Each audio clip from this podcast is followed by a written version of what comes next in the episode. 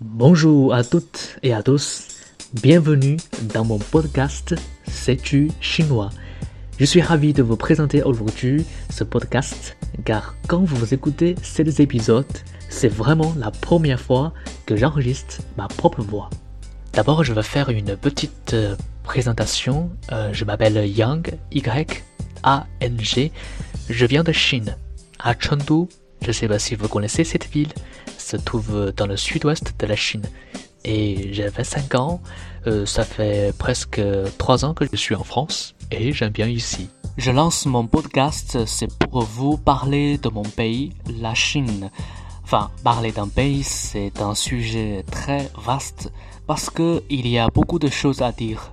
Mais ici, j'espère qu'on peut euh, parler de la Chine d'une manière libre. On peut choisir euh, quelques sujets intéressants une fois, deux fois par semaine et pour euh, parler, pour discuter.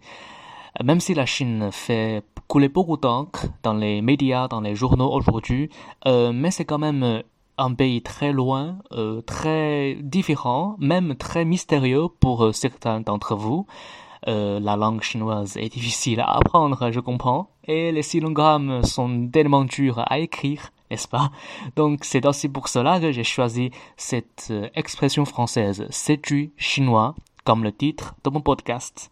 Moi, je l'aime bien, je trouve que c'est marrant. Hein. J'ai pris la décision de créer mon podcast. D'un côté, c'est pour vous présenter la Chine. D'un autre côté, je veux vraiment mettre en pratique mon français. Ouais, je pense que c'est cool.